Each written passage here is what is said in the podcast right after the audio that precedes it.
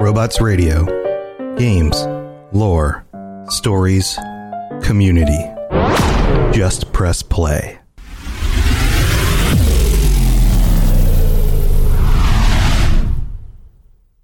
Robots Radio presents.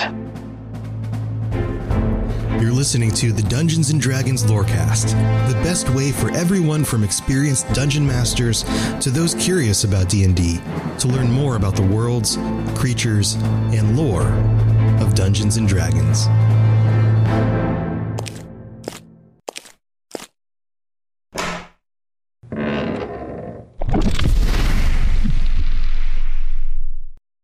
Dear listener. Welcome to the Dungeons and Dragons Lorecast, where each and every week we dig and dive and fly into the lore behind the world's most popular tabletop role playing game. All right, look, the, the fly part was a bit weird, I'll admit it, but you know, dig implies land and dive implies sea. And I didn't want you to think that there's any lore out there, you know, drifting in the heavens that was out of our reach. You're, you're going to get all of it land, sea, and air. Anyway, my name is Sergio. And beyond making ridiculous claims like that, I will also be your lore master during our time together. And what an episode we have planned. We will be covering the Yuan Ti, the psionic serpent folk who made their first appearance way back in 1981 in the Advanced Dungeons and Dragons first edition module, Dwellers of the Forbidden City. Yuan Ti are prevalent in the Forgotten Realms campaign setting, but can be found elsewhere, like in Greyhawk or even your own homebrew campaign setting. So, where do they come from? What are their collective goals? And would they taste like chicken if cooked? Look, I've had I've I've had rattlesnake. It's it's a bit gamier than chicken, but honestly, blindfolded, I probably couldn't tell the difference. So the Yuan Ti, or Vrael Olo, as they call themselves, meaning favored one. Uh, as an introduction, let's hear the account recorded in Dragon Magazine issue 151 from Samurai of the Imperial Staff Hidekito Toshubu and what he had to say about his interaction with the serpent folk. It rose out of the muck before me in the manner of a huge snake readying its strike. Six or seven feet long, it had the lower body and head of a serpent, green scales, wet and glittering in the dim sunlight, a muddied yellow belly, and red eyes that stared with malevolence. But what choked me with revulsion was the human torso and arms between the snake head and tail. My courage wavered. Then I saw that wrapped tightly around the thing's waist was a belt from which hung the daisho, the katana, and the wakizashi, in mockery of the status of the samurai. The sight of such a disgrace ripped me from my trance. I drew my grandfather's katana from my hip with a shout. Not even devils themselves could have stopped me then, for I would not allow the rank of samurai to be worn by such as this. So, this particular Yuan Ti was a Malison or half blood. There are several subraces, and their appearance varies depending on which the creature belongs to. And we will cover each of those subraces, the three major subraces, and uh, a few lesser known as well after the middle of the show. But they all exhibit some degree of serpentine features. They are said to have they are they are said to have been descended from humans whose bloodlines have been mingled with those of snakes. This belief stems from uh, one version of the lore, which states that ages ago, a cult of humans worshiping a reptilian elder god received a quote, blessing from their dark lord. That blessing was each of their offspring was born part snake. Since then, the breeding line has mixed and branched leading to various aforementioned subraces. In fact, the origins of the Yuan Ti date to the dawn of man, when mankind took its first tottering steps. There came among men a monstrous corruption known as Shik Past. This demon lord, who once resembled a great black scaled winged snake, is now a shadow of his former self driven to both ultimate power and madness in an attempt to become one with the 111th layer of the abyss. The layer is now called the mind of evil and is a place where reality itself is so insane almost no life can survive. So evil men, hungry for power and dominion over their kindred, turn to worship this dark force, and the result, true to, true to the tenets of chaos and evil, was more curse than blessing. These first men were instructed to procure the venom of the Ophidian. Now, the Ophidian are serpent folk who are somewhat similar in appearance to Yuan Ti, with their snake like bodies but humanoid appendages. However, they are seen as lesser than by Yuan Ti society and culture and are often enslaved or otherwise subjugated by the Yuan Ti. The venom of the Ophidian, however, causes its victim to slowly transform into one of the creatures. And it is this trait which plays into the creation lore of the Yuan Ti. When Ophidian venom is distilled and mixed with other ingredients known only to the Yuan Ti, perhaps ancient and arcane knowledge gained from Shik Therak past, it is then consecrated to this mad deity. It becomes what is known to sages as the black broth. These evil men, worshippers of the mad deity, who first created the black broth, were also its first imbibers and were willingly transformed into a new type of creature, the Histachi, also known as Broodguard, who are now, much like the Ophidian, subjugated by the Yuan Ti. But according to this lore, they're actually the progenitors of the serpent folk. This is because the procreation between two Histachi produce one type of subrace, the pureblood. This is the most human looking of the three, and the offspring of a Histachi and a pureblood results in the Malison or half blood subrace. And the most powerful of the three subraces, the abomination, come about from procreation of any two of the true Yuan Ti, whether it be the pure blood or the Malison half blood. A little bit complicated, but the crux of the matter is humans, willing or otherwise, are a key element in sustaining the Yuan Ti race, since humans are the only ones who can become Histachi, and Histachis have a you know crucial are a crucial part of procreation in the Yuan Ti society.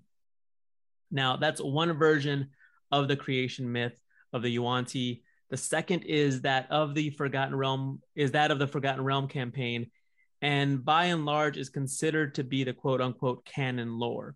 Now, this version definitely plays more into the idea that Yuan Ti are highly intelligent, cunning opponents who are just as likely to destroy an opponent through political machinations as they are military might. Sages believe that before the coming of dragons, much of Faerun's dry land was dominated by creatures, some human called thunderers.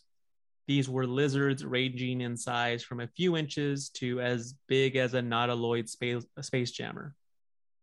Uh, amid these creatures, some sentient lizards and snakes developed societies, mastered magic, and even built empires. One such race were the lizard people known as Sarrukh or Sauroids.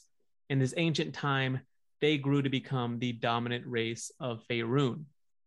Through their superior intellect and tactical sense, they forged empires, vast realms wherein they enslaved, bred, and experimented upon other creatures. Eventually, however, the empires of the Sarrukh met the inevitable fate of all empires. They slipped into decadence and were ultimately swept away by foes from within and without. Enemy forces attacked and crushed the Sarrukh's forces, many of whom were Yuan Ti. This bloodbath caused the Yuan Ti to turn against their creators.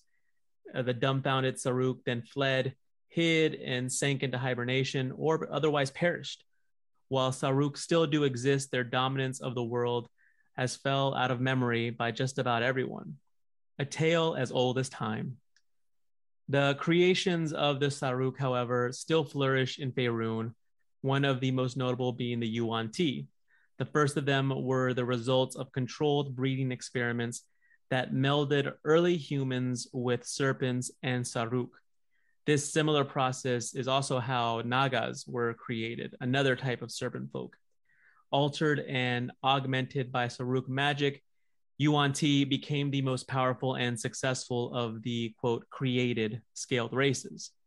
When the Sarrukh fell from power, the resourceful Yuan-Ti were able to fill the void left by the creators and began b- building a society of their own. Uh, one of the main characteristics of this new society was worship of Merrshaulk, the most powerful aspect of the world serpent, the primal spirit which rose the Sarrukh from savagery to civility and art and magic. Uh, Merrshaulk eventually entered a period of hibernation, however, and failed to consistently answer the prayers of his priests. He was eventually awakened by a Sarrukh before being reborn as the deity Seth all Yuan-Ti must act in accordance with the sacred way of Seth, that is, in a subtle manner. Whenever possible, Yuan-Ti choose manipulation over open confrontation, the whisper over the fang. Followers of the sacred way of Seth know their foes, think ahead, and plan forward. However, while Sarrukh are now a rarity, they still exist and increasing numbers of Yuan-Ti have felt the call of the awakened Sarrukh and trembled at what it might mean. The first unsettling revelation was that the Yuan-Ti cannot resist the call. They are inexorably drawn to the Sarrukh. The second was the discovery Sarrukh can still alter Yuan-Ti bodies at will. Specifically, they can slay a Yuan-Ti merely by changing them into a creature that can't breathe air. Thus, they can easily coerce one of their former servants into undertaking just about any task, regardless of the consequences to their life, to their social standing, or to the race as a whole. The third and most devastating revelation was that the Yuan-Ti still want to serve the Sarrukh on a level far deeper than their conscious minds the fawning and genuflecting that most Yuan-Ti find themselves performing in the presence of their old masters is far more than save one scales play acting. It is the unfailing devotion of a servant to a master.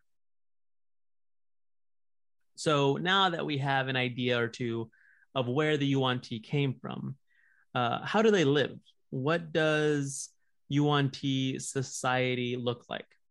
Well, obviously, they revere and hold all reptiles in high esteem. That shouldn't come as any surprise. Uh, nor would the fact that they prefer to make their dwellings far away from man or typical society, even without their reputations of usually being chaotic evil. I can't imagine the average person, be they human or dwarf or halfling, seeing a Yuan-Ti abomination and not just like freaking out. So remote ruins in jungles are usually where they can be found, but Yuan-Ti are also known to build underneath human cities. In all cases, however, they are secretive about the location of their city or temple, the latter of which is truly the center of Yuan-Ti life. These temples are usually huge with no windows and but a single entrance. The walls are carved with revolting scenes involving Yuan-Ti humans, and other unspeakable creatures from the outer planes. Yuan-Ti have no holy days or festivals, except for one which corresponds to the first creation myth that we covered. The Night of Venom occurs only once every 1,000 years, and it coincides with the completion of the Black Broth. Beginning about a year beforehand, the Yuan-Ti become increasingly, increasingly active as they raid human villages to kidnap victims and create as much broth as possible. One group of Yuan-Ti can create between 20 and 200 Histachi on the night of venom, and these near mindless abominations only exist to serve their Yuan-Ti masters. Their clothing, little more than filthy rags, hang limply over their hairless, emaciated bodies. They have tough, scaled, yellowish green skin, bloodshot, beady eyes, a forked tongue, and smell of rotting meat. The Yuan-ti are divided into seven tribes or houses and one not so secret society, uh, the Coiled Cabal.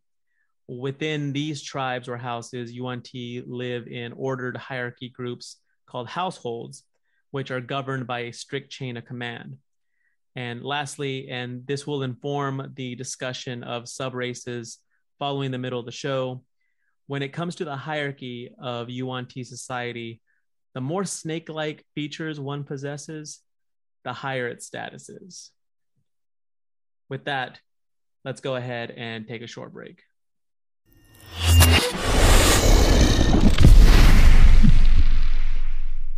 Welcome to the middle of the show, the most midly part of the episode. Shout out to our old friend Crit with that one. And it's also where we take the opportunity to thank the fine folk of the Patreon, uh, discuss recent Dungeons and Dragons announcements or news, stuff like upcoming miniatures, newly released Unearthed Arcanas, or free content from D&D Beyond. It's also when we take a stroll through the DMs Guild through dmsguild.com and find some excellent homebrew content that'll take your campaign to the next level. So, first and foremost, let's give a shout out to some of our patrons. This week, we want to especially thank our international supporters, Peter M. and Jaco H. It's absolutely incredible and amazing that a D&D podcast uh, based out of Texas can reach the ears of folks in Europe as well as every other continent on the planet. Still no listeners in Antarctica, however. Come on, penguins, get with it. Think you're too good for some D&D lore? Well, uh, we made it 112 episodes before I tried to pick a fight with a penguin. I'm surprised I made it this long. If you want to be better than a penguin and join the ranks of the fine folk of Patreon, head on over to patreon.com slash D&D Lorecast, where we have four tiers ranging from five bucks to $75. You can get everything from early ad-free episodes – to stickers to D&D Lorecast merch like shirts and personalized mugs to having uh, yours truly DM a one-shot adventure for you and your party or I can also make a guest appearance in your personal campaign. A lot of cool benefits. We definitely built it in mind with perks we felt would one entice folks to sign up and two make it worth their financial while so to speak the funds go right back into the show, helping us make it bigger and better. Uh, we just wrapped up a D&D rulebook raffle, which raised over $300 for the Critical Role Foundation. And we're currently in the planning stages of compiling every magic item of the week thus far, arranging them in the traditional D&D book format for release on DM's Guild, uh, and plus so much more. There's, there's a lot of stuff that we've got uh, that we've got planned down the pipe uh, year three of the Dungeons and Dragons Lorecast promises to be the best yet. And of course, if you are not in a position to sign up for the Patreon, but still want to support the show, you absolutely can in several important ways, like leaving five star reviews on Spotify or Apple Podcasts. That helps. I mean, just uh, that helps a ton, like more than we more than you know. Uh, as does interacting with us on Twitter at D and D Lorecast um, as well as just regular old fashioned word of mouth. Mentioning the show to someone you feel might enjoy it is one of the best ways you can support the show. Uh, moving on to news, we're getting Journeys Through the Radiant Citadel, a new 13 adventure anthology next week. And we will, of course, be covering it, giving our thoughts and impressions on it. But Wizards is already preparing D&D fans for next month's release. Spelljammer Adventures in Space releases August 16th. And right now, for free on D&D Beyond, you can snag a Spelljammer Academy orientation, the first of four adventures that prepare characters for Wild Space. Uh, and it takes them through from level one through level five.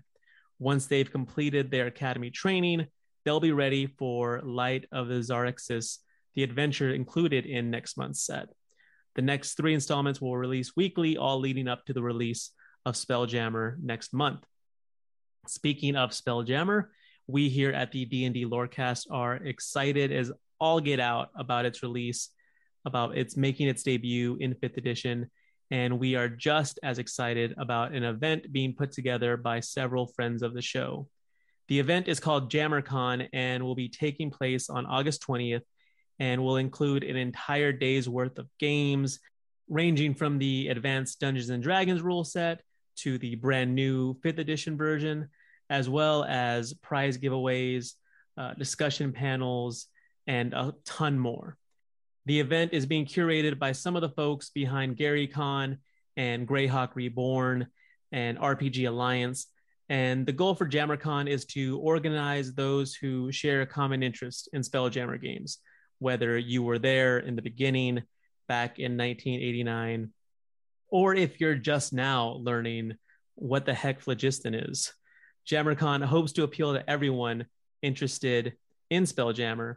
Uh, if you're interested in taking part, whether it be just attending and catching some of the streamed games, or even uh, playing in one of them, or even running one of them, the link for JammerCon is in the show notes.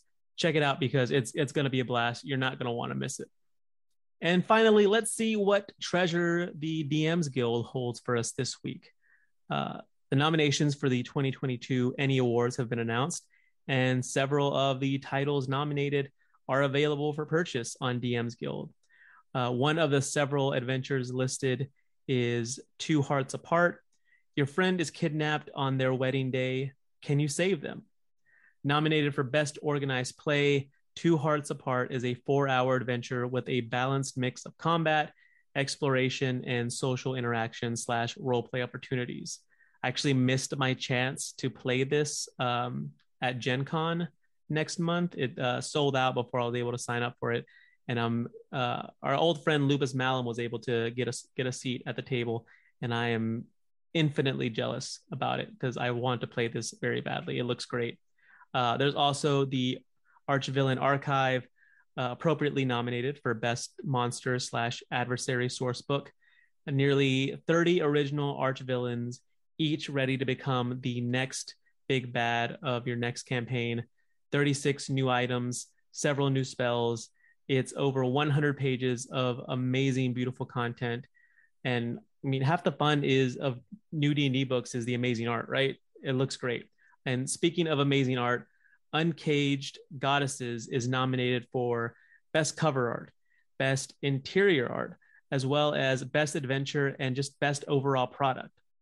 This 297 page book contains 21 tier 4 adventures adventures that being level 17 and up each featuring a different evil or neutral aligned goddess from Dungeons and Dragons included are stat blocks for the goddesses as well as some of their avatars, adventure maps, some pre generated characters. So you can just immediately jump into any of the adventures, plus so much more. And of course, we would be remiss without shouting out our friends over at Hedra Group, Jake Kurzer, Adam Seitz, and Evangeline Gallagher, whose incredible One Night Strahd was nominated for Best Electronic Book. We sat down with Adam a few months back to discuss the game, its origins, uh, their motivation for wanting to remix the Curse of Strahd campaign, and much more. Uh, check it out. You can find it on the feed in between episodes 97 and 98. And then you can head on over to DM's Guild and pick yourself up a copy of One Night Strahd or any of the other nominated content. You can find a link to all of them in the show notes. I promise you, you won't regret it. That being said, dear listener, let's go ahead and return to the show.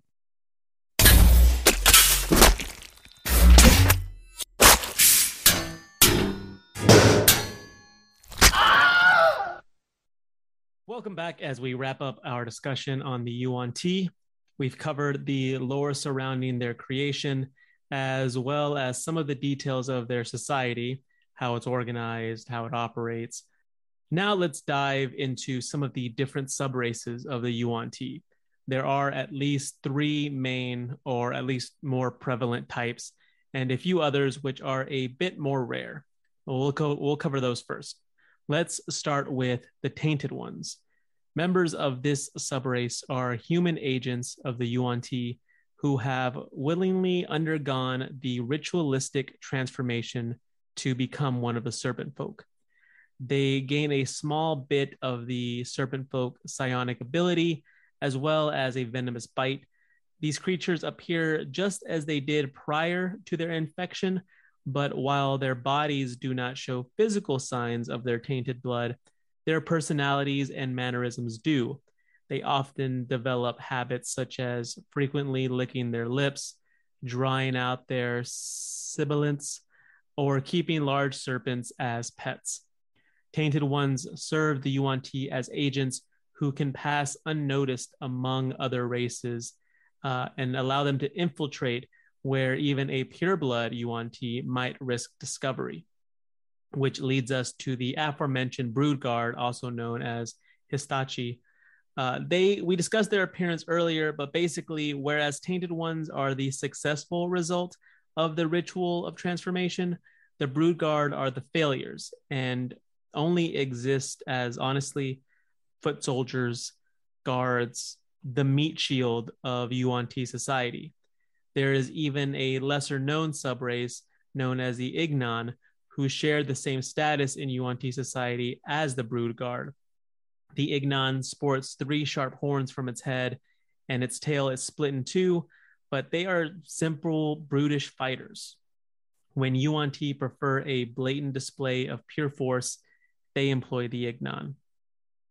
The next subrace is the Holy Guardians, a rare kind of Yuan-Ti bred to guard temples and altars dedicated to their deity, whether it be Seth or Merrshaulk.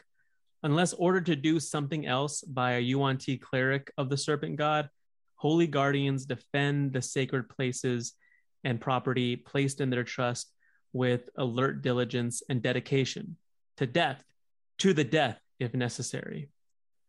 Physically, they closely resemble a Malison or half blood with its serpent head, human arms, and serpent body and tail, and are trained from hatching to obey clerics of Seth first, and then family or tribal elders second. You might wonder like, why the separation between these and Broodguard or Histachi, uh, if they both essentially act as guards, more or less. Well, whereas brood guards usually are in places are, are placed in charge of guarding egg broods or other demeaning tasks, you know, take note that holy guardians are placed in charge of temples, the center of Yuan-Ti society. You know, brood guard are their Paul Blart, Mall Cop, and holy guardian is their their John Wick. Uh, the next subrace are mage slayers, Mage Slayers were bred by certain Yuan-Ti elders concerned about the rising magical vigor of humans. Believing the Vrael Olo needed their own spellcasters to effectively fight the menace stemming from powerful wielders of the arcane arts. Uh, as such, they produced a kind of Yuan-Ti with innate special ability. Much like the Holy Guardian, Mage Slayers resemble Malison Yuan-Ti, but this subrace is specifically trained for spell battles by the Coiled Cabal, the secret society of Yuan-Ti wizards. This group teaches that a mage slayer life lost is a quote, wound felt by all Vrael Olo, a waste that weakens the race and must therefore be avoided. A valiant hero is a human fool, they say, and thus a mage slayer saves its own scales first, fleeing to fight another day. There's another sub race that we're going to cover, but we're going to save them for last because they are truly the most powerful yet fearsome and loathsome of the Yuan-Ti. Uh, so, what of the three most common sub races? Well, let's begin toward the bottom of the Yuan-Ti caste system and work our way up. As such, let's talk purebloods. Purebloods form the lowest caste of Yuan-Ti society. They most closely resemble humans of the three, yet a pureblood can't pass for human under close scrutiny because there's always some hint of its true nature, such as scaly patches of skin, uh, serpentine eyes, pointed teeth, or a forked tongue.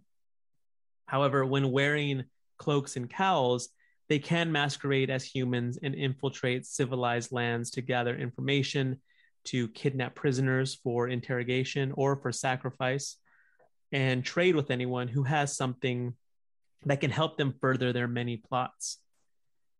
Next up, the Yuan-Ti Malisons represents the bulk of Yuan-Ti society, accounting for at least 90% of a settlement's population.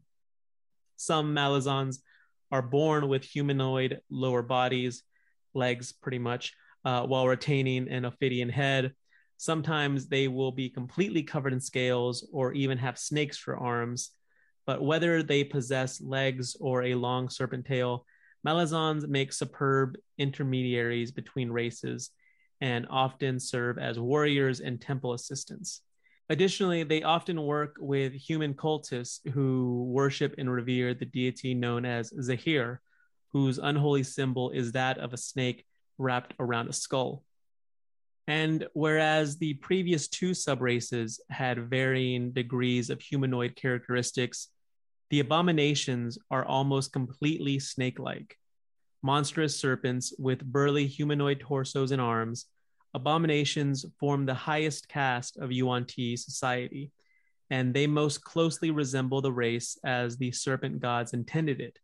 Yuan-Ti abominations are the elite troops and champions of Yuan-Ti society, overcoming threats that Yuan-Ti Malisons, human cultists, and slaves are unable to defeat.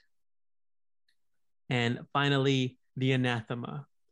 Revered and feared, as divine incarnations of their unspeakable deities, these creatures are the most loathsome form of the Yuan-Ti race. They represent such a perversion of their original human nature that their very existence is heresy against all the deities of humanity, no matter how evil. Thus, they proudly call themselves anathema, a word meaning something that is vehemently hated. A Yuan-Ti abomination's quest for godhood might lead it to perform a ritual that, if successful, transforms it into the anathema. And this ritual demands not only the sacrifice of hundreds of snakes, but also requires the abomination to bathe in the blood of its enemies. And anathema's basic shape is that of an enormous serpent, sometimes up to 25 feet long. A pair of arms and the vague shape of a humanoid torso are the last vestiges of its original humanity. The arms end in clawed hands with only three fingers, and in place of a head, there are six long serpents that project from the top of the torso, allowing the creature to see in all directions and attack as many as eight different opponents at once. Because they brutally subjugate their lessers for their own evil ends, anathemas are extremely rare among the Yuan-Ti, and their society as a whole isn't quite sure what to do with them. Like both the Yuan-Ti and their enemies like fear anathemas. They were at one point regarded as kings among their lesser kindred. However, they went mad and turned upon their own kind, savagely butchering their followers until they were overthrown. As a result, anathemas within a Yuan-Ti city are kept in subterranean prisons. Other Yuan-Ti regard them as holy creatures, but fear that the anathemas could swarm, slay, and eat everything if released. Living sacrifices are dropped from high temple ziggurats down into anathema dens to placate them lest they grow restless. So otherwise, they're not really found in Yuan-Ti cities as the power they represent is such a destabilizing force that order and structure uh, collapse around them. They are so so as a result, they are often found in wilderness and usually form a cult of other Yuan-Ti around them. This cult, cent, uh, cult centered around an anathema is always a plague on the surrounding lands. Uh, no race or any kind of creature can live in peace with such a cult nearby because an anathema's only creed is annihilation in service to the great serpent, who, the Yuan-Ti believe, will one day devour the world. And that just about wraps it up for the Yuan-Ti. There is a bit more we didn't have time to cover, such as a, a couple more sub races, which are found in Volo's Guide to Monsters, as well as more details on the seven houses or tribes of Yuan-Ti Society, plus the Coiled Cabal. And if you're interested in hearing that content, it will be made available exclusively to scholar level patrons and higher over at patreon.com slash lorecast. We do about two to three of these patron plus installments a month. These are deeper dives into the lore. But before we sign off, let's homebrew ourselves a magic item. What do you say? So this week's magic item or this episode's magic item of the week is inspired by the movie They Live. In it, Rowdy Roddy Piper of pro wrestling fame plays a guy who gets his hands on a special pair of sunglasses. Now, these shades allow him to see aliens who are disguised as humans who are plotting to take over the world. So the magic uh, the the magic item of the week, known as Piper Eye, they can be bifocals or sunglasses or even a monocle, depending on the fashion inclinations of the player character. Uh, and it allows them to better determine the true intentions of someone else. As such, the character wearing Piper Eye rolls at advantage when making insight checks. Furthermore, if the wearer gains knowledge from someone as a result of using Piper Eye, and it's knowledge that that someone would have not wanted the wearer to know, any subsequent persuasion checks against the wearer are rolled at disadvantage. So, a quick example your player character is wearing Piper Eye and has been hired to find uh, somebody's missing son. You're at a tavern, sort of, you know, getting everything together. You're at an inn or a tavern, trying to get everything together before you set off on this on this mission.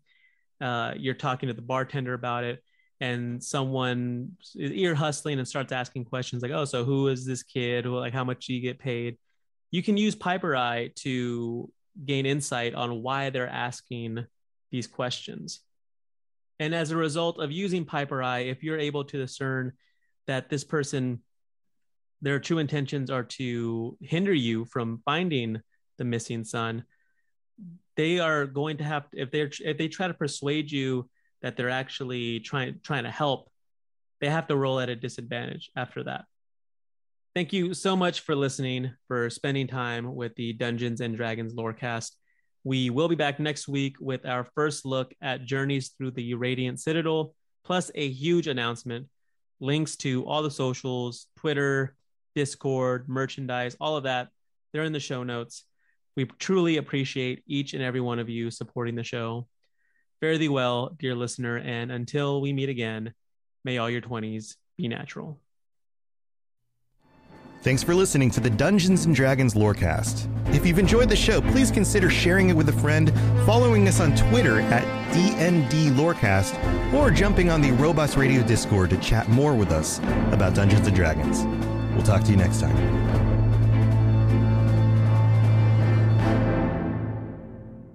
You've been listening to a Robots Radio podcast. Smart shows for interesting people. Check out all the shows at robotsradio.net.